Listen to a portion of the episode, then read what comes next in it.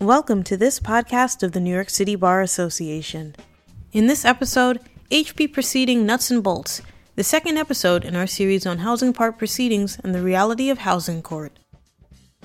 Agata Rumprecht Behrens, a court attorney currently assigned to the HP Part in Queens Housing Court, moderates a panel discussion with Vijay Kitson, a partner at Hertz, and Rosenthal, specializing in landlord tenant trial advocacy, Rachel Nager, a tenant attorney and advocate representing tenants in housing court, Travis Arrindell, supervising attorney at Department of Housing Preservation and Development, and Judge Shorab Ibrahim, a housing judge appointed in 2018. The statements and opinions of each speaker are their own and do not represent the views or opinions of other speakers, the Housing Court Committee, the City Bar, respective law firms, or the Office of Court Administration. Here's Agata Rumprecht Behrens. Welcome back, everyone. Last time we were here, we talked about what the HP part is. Today, we wanted to delve more into how the HP cases are filed and what happens when you get to court. But before we get started with our discussion, I would like to introduce myself. My name is Agata Rumprecht Behrens, and I am a court attorney currently assigned to the housing part in Queens County. Hi, everyone. It's great to be here again. My name is Judge Shorab Ibrahim. I'm a housing judge in the Bronx County, and I've been sitting in the HP part for almost two years now. Hi, everyone. My name is Rachel Nager. I'm a tenant attorney and advocate representing tenants to fight for housing justice issue against displacement and gentrification. Everyone, again, my name is Travis Arrindell. I'm an attorney with uh, New York City Department of Housing Preservation and Development, a supervising attorney there, um, doing uh, anti-harassment work with the agency. Hi again, everyone. My name is Vijay Kitson. I'm a partner at Hertz, and Rosenthal, and I specialize in landlord-tenant trial ad- advocacy. Um, so last time we were here, we learned what do you do in preparation before filing an HP case? Who should you reach out to? What should you do to prepare? Um, what are the agencies you can get in touch with, and some of the concerns, right? Um, Judge, how do I get in front of you in the first place? Well, I'm glad you asked that question, VJ. Cases can be commenced by a single tenant, a group of tenants, and certainly, as we know, by HPD. Um, those cases actually come in front of me in different ways. If a tenant is starting the case, they need to file an order to show cause. Um, that is an application to the court saying please give me a court date because I have this meritorious claim. Um, the court does have some discretion in signing those, but if a tenant is claiming I have repairs, whether there are violations or not violations, um, those will routinely be signed. HPD commences its cases by petition and notice of petition, usually, and those uh, will get their own court dates. Rachel? Yeah, so when you want to file a case, um, like we said, uh, a tenant will file it by an order to show cause. And before we go into the technical differences of you know and, and procedure um, it's important for tenants to know that there's really three types of hp proceedings so there's one where you can bring the hp just for repairs where we've talked about the last episode code violations there's one if you want to bring an HP just for harassment, or you can bring an HP proceeding for repairs and harassment. Um, so if you're bringing an HP proceeding that includes harassment, that will be a different form when a tenant shows up in housing court to file a order show cause pro se. So it is important to know that so you can notify the clerk who's helping you to say that you want to also file for harassment. So I'm going to uh, talk about a case just for repairs because we will talk about harassment in a later episode. So as I'm describing uh, the case, I'm going to be talking about an HP proceeding for repairs only. So when a tenant wants to file pro se for a HP case for repairs, um, you need to know what you should bring to court with you. Um, and the first thing to know is that you must be a lawful occupant. You do not have to be the tenant of record on the lease, but you must be a lawful occupant to bring an HP case. You should know who your landlord is, because oftentimes tenants don't realize the landlord is actually an LLC. Um, so if you do have a lease, it's good to sometimes maybe bring the lease with you to court or have a copy of the lease so you know that you're putting the right landlord the corporation or the individual um, on the petition, the order show cause, um, and that you actually can serve them correctly. Um, or look at the HPD registration online to know who you can serve to bring this case against. Um, so it's important to know that because the court will want will want to know if you're the proper party and if you're suing the proper party. Um, so keep that in mind before coming to housing court to file a case for repairs.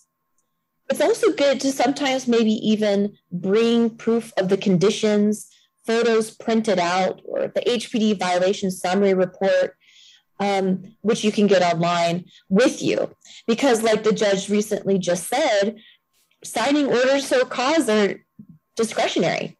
So if you already have that, it's great to um, bring that to court, know that you are the proper party. There are violations of record, and um, that will be very easy to um, fill out the form, the pro se form, and have your order show cause signed by the judge.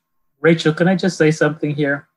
I'm sorry to interrupt you. That's okay. Um, I think it's important to double down on what you're saying right now about bringing proof that you're a lawful occupant, bringing proof that who you're supposed to be suing is the right party, and bringing proof of the condition. Often, we have applications that do not include any of these things. Um, there will be a name, we don't know who that person is. They will sue another name, we don't know who that person is. And all of that takes time. And of course, we are there to provide a service, so we don't mind it. But it does take away from um, actually enforcing the housing maintenance code, which, as you said, is our mandate. So it is important for the person who is asking for help with getting the repairs done to bring your lease so that we know that you're a lawful occupant if you're the leaseholder. Um, and so that we know who the other side is. Because while we will try to find that information for, for you by looking on the MDR the city's website. And we even look up deeds on the city's website uh, where deeds are recorded. And we do look up um, the HPD website for violation reports. If you came to court with those things, the process goes much quicker and it makes the life of the court clerks, court attorney, and the judge much easier. So I just wanted to throw that in there. Right. Well, tenants should know it's not required. You don't have to bring it with you, but it does, like you said, can streamline the experience being in court, filling out the forms, not having to refile because you put in the wrong name of the LLC or whatever. So that does streamline the process and the experience and the time that you have to be in court um, to start the case. So once you have all of that information, when a judge signs your order to show cause, that will have a court date on it, and it will have how you must serve the landlord. Um, and that is very important to read and to know uh, because the, the court will likely order service by certified mail return receipt requested. And many times if you just do it certified mail or you don't do the return receipt requested or you don't have that slip, your case can be thrown out on service issues for jurisdictional problems. So make sure that you read the order to show cause before you even leave the court so you know and can ask any questions to the court right then and how you need to serve and how you can appear for your first court appearance. Um, so you really need to read it very carefully. And the other thing is that many tenants don't realize that when you serve the papers, you have to serve the landlord But you must also serve HPD. HPD is a statutory respondent in HP proceedings. And oftentimes, HPD can waive not receiving service or consent to, to um, jurisdictional issues. Um, but it is important to know that HPD is a respondent, a study respondent, and they technically should be served with the papers. So that's something would, to keep in mind. Sorry. Sorry, Rachel. I just wanted to add one, uh, two points to this actually. One, I've been seeing a lot of people serving overnight mail with return receipt requested or priority mail with return receipt requested.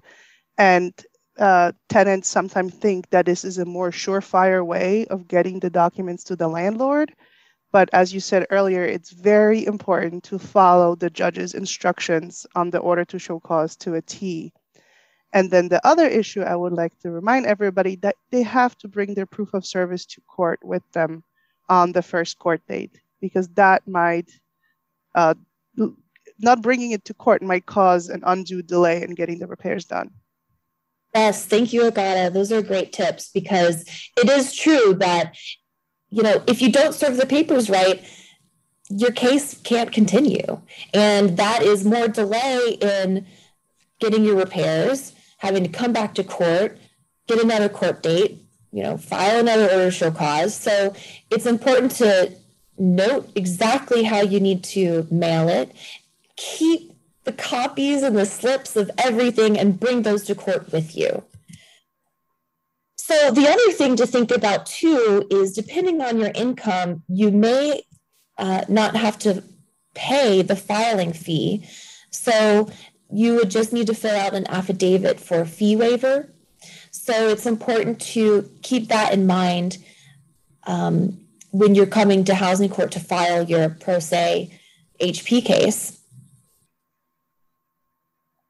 So once the judge signs the order to show cause, you have a court date, you have a clear instruction on how you need to serve, and now your case is live. So once the case is live, HPD attorney will be a part of the case because HPD is the city respondent. And once the case is live, the court will will um, basically have a judicial inspection. So that is really important because when you are filling out your pro se forms, you also should fill out your, your judicial inspection form. And you should be very, very specific on that form. You should put which rooms, details of the conditions, read the form very carefully, and list everything that you could imagine is a problem in your apartment. Because once the case is live, the HPD will go out to the apartment and do the inspection based on what you put on that form. So if you are having an issue, you want to make sure it's on the form so HPD will look at that and place code violations for the judge to then order the repair. Thank you, Rachel, for this explanation on how to file the case. Now let's turn it over to Travis to hear uh, from HPD and what their role in an HP case is. So HPD HPD's role in the HP case, first and foremost, is obviously as an enforcement agency, uh, maintaining housing standards within the city of New York, is to make sure that the violations, if any violations are issued, that those violations get corrected. So what will happen is you'll, you know, the, the case will start, the tenant will uh, come in pre-pandemic, HPD would conference the cases with the uh, landlord and the tenants. Um, the the HPD, the first thing I think um, tenants should understand is HPD is not the tenant's attorney. Um, but having said that, I think you also need to understand that HPD's role in the case usually 95% of the time is in is in unison or is in uh, complements what the tenant is seeking to, to achieve in, in the court case. So though HPD is not your technically your attorney, HPD most likely will be advocating for the things that you want done, which is mainly to get the violations uh, fixed. So HPD uh, would would would seek from the court or from the judge in order to correct those conditions. Um, HPD um, will do the reinspection of the of the of the violations after the time has expired uh, for the correction of those violations, and HPD um, could push or in, in, conjunction with the tenants request a civil penalties if in fact the owner fails to comply um, with the order to correct or the correction correction of the conditions. So you know, in a, in a very basic way, HPD is is for the most part the friends of the tenants um, in trying to seek the repairs of the conditions. Will advocate for those conditions, legally advocate for those for those situations. But also, but, also remember that when there is a, a, a situation where the HPD and the tenant are not in in uh, uh, in aligned, and, and that could be where HPD has not found a violation, and the tenant, in fact, is of the belief that a violation exists. Um, the tenant will proceed uh, to convince the court or produce evidence to demonstrate that, in fact, the violation exists. And HPD typically would not object or would not not oppose those that kind of evidence, but would just would, but would not be part of uh, putting that evidence in unless, of course, um, unless it's it's obviously uh, glaring that in fact there may have been a mistake by the inspector.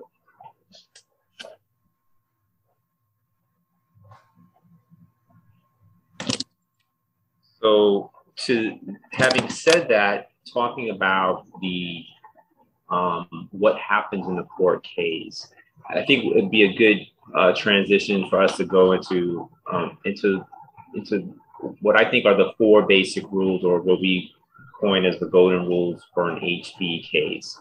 Um, there, as you can imagine, the Housing Maintenance Code is an extensive um, statute with many different regulations. Uh, mandates. Um, it can be very confusing. It's, it's confusing to me, even though I've read it hundreds of times probably.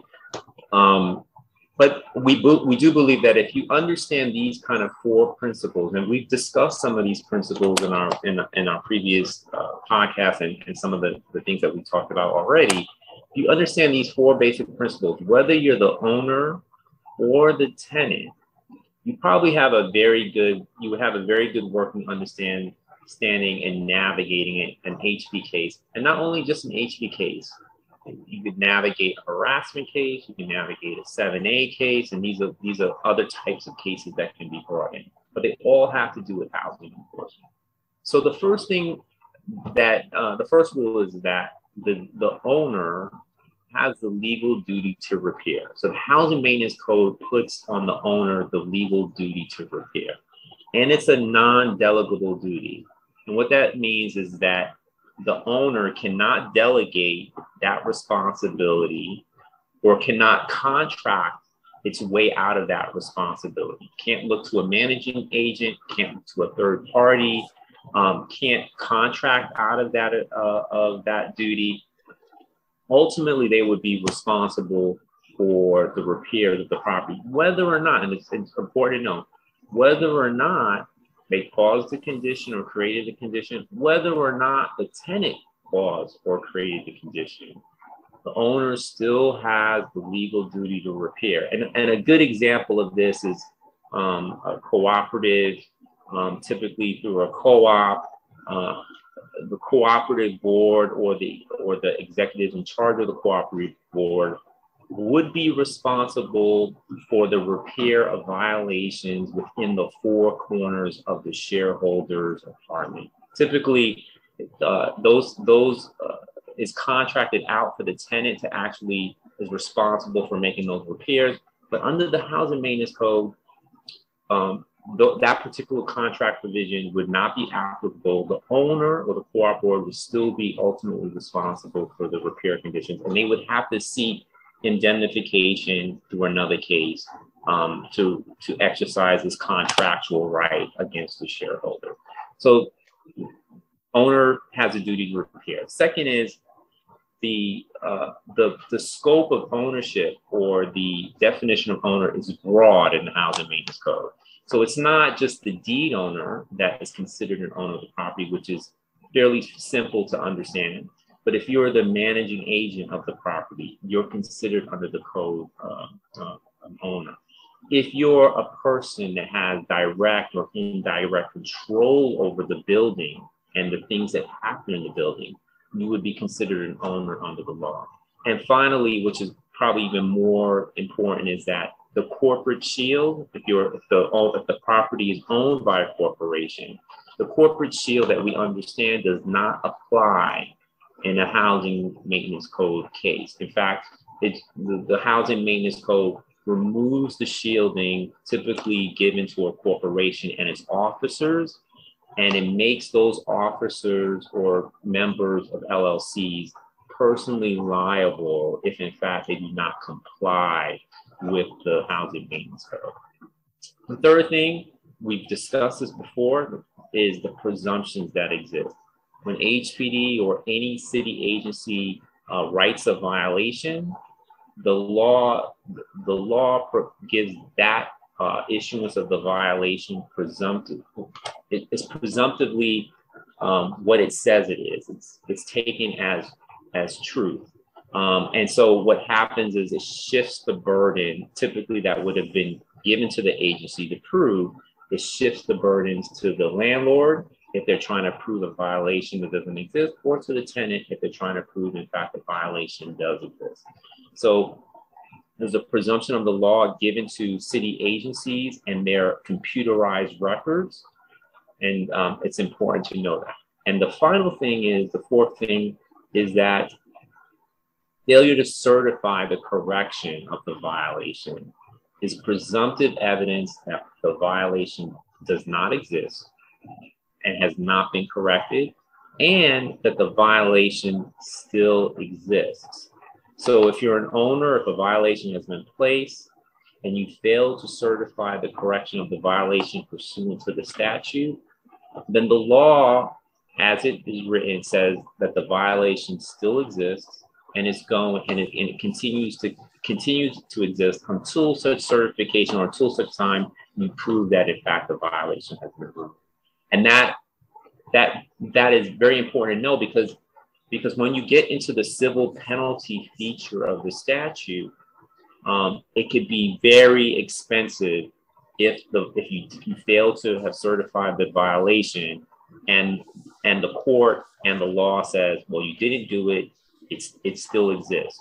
You can still prove that you corrected it but now the burden is on you. If you had certified the violation and uh, then then it would be evidence that in fact the violation was corrected and it would shift the burden on the person saying that in fact uh, whether it be the tenant or possibly hpd that in fact it was not corrected.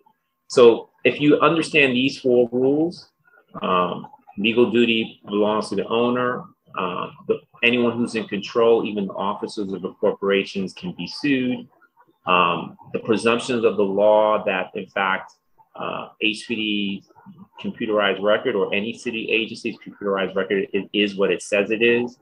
And fourth, that if you fail to correct those violations um, or certify the correction of the violations, it's considered the violation still exists. If you understand those four things, um, you can navigate an HP case, you know, securely because everything ultimately runs back to, the, to, these principles. Um, and so the, these are a, a, a, good tool to know how you want to engage. Even if you've never done an HP case or harassment case or anything like that, if you know these things, you'll be you'll be on good footing. Thank you for that, Travis. Um, I think it's very interesting, especially the last rule, where unless the violation is certified as corrected, is presumed to still exist. Uh, in Queens, we see this a lot with smaller landlords who do the repairs, but they don't know that they have to certify. Uh, but now that we have heard about how to bring a case and the four golden rules, what do you do if you're a landlord and you have an order to show cause and you must appear in court? Let's start with the question of whether you need to hire an attorney to defend your HP case. What do you think, VJ? Okay, so um, first thing you want to figure out is do you want an attorney and whether or not you can afford one. Um, there is actually no requirement. I think in the last episode we spoke about how when we're talking about the numbers for housing cases, um, that corporate entities for the most part require uh, attorney representation in court. That is actually not the case in the um, the HP part. Uh, corporations do not need to be represented by counsel. Um, so it is something that a landlord can decide um, to do. Um, if you hire an attorney, you should 100% listen to them about how to approach your case. Um, but if you go it alone, the first thing you have to do, you need to submit an answer. The um, there's actually no you would you would find the time frame to submit an answer in the CPLR, which is the um, civil practice um, rules and laws uh, for New York. Uh, but yeah, basically, you should answer within 20 days of being served your papers. If you live out of New York State, then you have 30 days to do so. If you don't answer by the time you talk to the by the first time you appear in front of a judge, then you should ask the judge for additional time to answer. It's important because if you don't answer, um, you've technically not appeared. Your defenses at trial or defenses on appeal will all get viewed through the lens of your answer. And if you didn't answer, you're setting yourself up for failure. Um, it can be, it's a written statement that should be notarized and submitted to the court and served on the other side. Um, just to keep it simple for our purposes here, there are more cases that I'm going to, or more causes of action that exist that can be brought in the HP part. But very simply, there are cases that are looking for an order to correct um, within the, um, an order finding the landlord guilty of harassment. And in both contexts, civil penalties can be attached. So those are the three types of basic proceedings that you see in the HP part. There's also Article 7A proceedings, access warrant cases. Those are uh, probably for a different episode. They're a little bit more technical, but um, to all three, in order to correct harassment, civil penalties, lack of jurisdiction as a defense, whether it's subject matter jurisdiction, something we don't really usually see happen, even though it is a possibility, or personal jurisdiction, that is, that you weren't served with the papers properly. Um, these are defenses that hinge on technicalities under the statute or whether or not you were served your papers properly. Okay. Um, there's another there's another um, defense in that the person suing you doesn't have standing. I think Rachel mentioned earlier whether or not you're a lawful occupant being the threshold as to what whether or not you can bring a case. So, um, really, again, generally speaking, anyone short of a squatter, that being someone who has obtained uh, occupancy through essentially breaking and entering. Um, anybody who's a lawful occupant, licensee of a tenant, has the ability to bring a case. But if a squatter is suing you in an apartment or in a in your house, if you're in a one or two, three family home, then um, that person would not have standing to sue you. Um, again, that is something you have to answer to and litigate, though. Um, defenses to an order to correct. This is what we're talking about repairs. Um, when I say this, it is very important to understand that if there is a violation, you will be expected to fix it. Whether or not there are mitigating circumstances as to the time frame is for a separate um, issue. That's usually with civil penalties, and um, I think Travis mentioned some of those things in his four golden rules. But it, these defenses should be looked through the same lens of those four rules. Okay, but as far as an order correct goes, the conditions complained of are not code violations. That's a defense, but the tenant can still ask the court to find that something that is not a code violation should constitute or does constitute a violation. Um, there's a defense um, in HPD case in, in cases initiated by HPD that the notice of violation attached to the petition um, is either insufficient or wasn't served on you. Again, that is only against cases where the HPD is suing you, um, and it is actually a reason by which a tenant can sue you in housing court. So that is not a defense to when a tenant initiates an action for repairs. The only real complete defense um, to an order to correct is that you've already fixed it. Um, and again, that look, viewed through the lens of Travis's rules, or the rules that Travis suggests you follow, uh, you have to have documentation that you've done it, receipts, pictures. If HPD has inspected and removed the violation, that is also uh, there's a presumption that the violation has been cured. Likewise, if you have not had the violation removed, and that can mean you didn't certify it properly or HPD hasn't been out to inspect it yet, it is again a presumption that it already exists. So while it is a complete defense, you have to check off a number of boxes. One, you should make sure that HPD is come and inspected um, if they haven't already. And two, you need to have pictures of what you did, receipts for what you did, contractors, materials, things like that. There's another defense of economic infeasibility, which can be interposed as a defense to an order correct, but it's a very complicated defense. It's a difficult defense to prevail under, and it's sort of out of the scope of this discussion. Um, but just for completeness, that is also a defense to an order correct. Um, but again, it should be very made plain for everyone to understand. Um, if there is a violation um, of the code, none of these defenses um, where the violation exists will ever absolve the landlord of actually having to fix the issue. Um, the mitigating factors are for uh, defenses to civil penalties, which we'll talk about later. Um, I guess to take it back to the judge, what judge, what can the court do um, if violations are uncorrected and a tenant comes in front of you and prevents. Some of that stuff I've already said, but let me try to like put everything in, in a couple of sentences.